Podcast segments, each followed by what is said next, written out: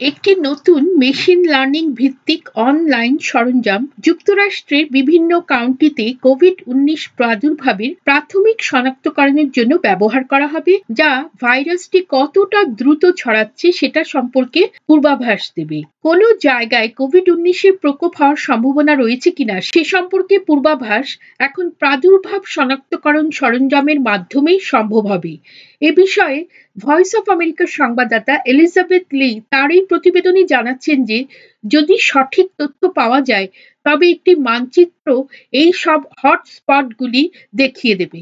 আপনি যদি কোনো মানচিত্রের দিকে তাকান এবং জানতে ইচ্ছুক হন যে এরপর কোন রাজ্যের কোন শহরে কোভিড উনিশের প্রকোপ বাড়বে এবং কতটা শীঘ্র সেটা ঘটবে তাহলে কিন্তু মেশিন লার্নিং দ্বারা পরিচালিত এই প্রযুক্তির সাহায্যে তা বলে দেওয়া সম্ভব হবে। জর্জিয়া ইনস্টিটিউট অফ টেকনোলজি চুর্গে আয়ার এই প্রকল্পের অন্যতম প্রধান গবেষক। তিনি বলেন So, in order to respond to the pandemic at the local level, uh, it's important to understand the how the disease spreads at what rate in a given county or in a given city. স্থানীয় পর্যায়ে মহামারীটির প্রতিক্রিয়া জানতে একটি প্রদত্ত কাউন্টিতে বা একটি শহরে কি হারে এই রোগ ছড়াচ্ছে তা বোঝা অত্যন্ত গুরুত্বপূর্ণ জনসাধারণের জন্য উপলব্ধ এই অনলাইন ম্যাপটি কোন সম্প্রদায়ের মধ্যে কতটা মাত্রায় রোগ ছড়িয়েছে, সেই পরিস্থিতির বর্তমান চিত্ররূপ নয়, এটি ভাইরাসটি কতটা দ্রুত ছড়াচ্ছে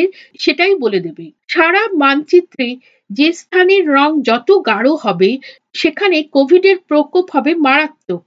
অ্যালগোরিদমের সাহায্যে অন্তর্ভুক্ত করা এই তথ্যগুলিতে কোভিড উনিশে আক্রান্ত হওয়ার ঘটনা এবং মৃত্যু, ভৌগোলিক অবস্থান, কর্মসংস্থানের হার মুখে পড়ার মাস্কের আদেশ প্রতিদিনের পরীক্ষার সংখ্যা এবং অন্যান্য তথ্য সবকিছুই রয়েছে দুর্গে আয়ার আরও বলেন As in any prediction modeling, the quality is as good as the input data is. অন্যান্য যে কোনো মডেলিং সফটওয়্যার যেগুলি পূর্বাভাস সম্পর্কে তথ্য সংগ্রহ করার জন্য ব্যবহার করা হয় সেগুলিতে সঠিক তথ্য অন্তর্ভুক্ত করলে যেমন সঠিক ফলাফল পাওয়া যায় এই মানচিত্রটির ক্ষেত্রেও কিন্তু তা প্রযোজ্য প্রত্যেকটি কাউন্টি তথা জেলার তথ্য বিশ্লেষণ করে পূর্বাভাস সম্পর্কে এই ধরনের পরিসংখ্যান তৈরি করতে গবেষকদের কয়েক দিন বা সপ্তাহ লেগে যাবে। মেশিন লার্নিং এই কাজ অতি দ্রুত গতিতে সম্পন্ন করতে পারবে এবং এই মহামারীর প্রাদুর্ভাব শনাক্ত করার প্রক্রিয়াটি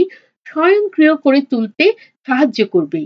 ম্যাসাচুসেটস জেনারেল হাসপাতালের জগপ্রীত ছটওয়াল বলেন ভ্যাকসিন প্রদান পুরোপুরিভাবে কার্যকরী থাকলেও কোভিড উনিশের আক্রমণ প্রতিহত করতে এই শনাক্তকরণ সরঞ্জামটি অর্থাৎ এই মানচিত্রটির ব্যবহার কিন্তু এখনও যথেষ্ট প্রাসঙ্গিক if new strains come with new variants and the vaccine is not working on them. Or the, at some point, the duration of protection from vaccines will wane.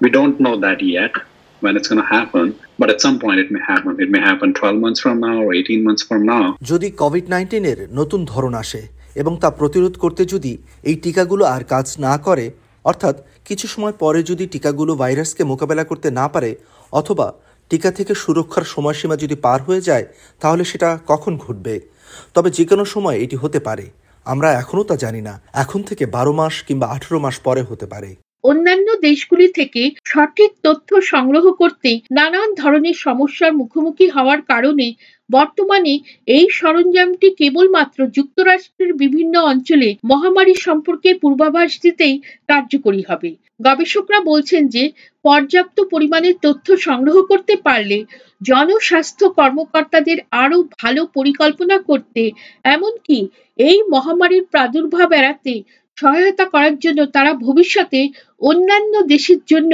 এই ধরনের শনাক্তকরণ সরঞ্জাম তৈরি করতে যথেষ্ট আগ্রহী হবেন।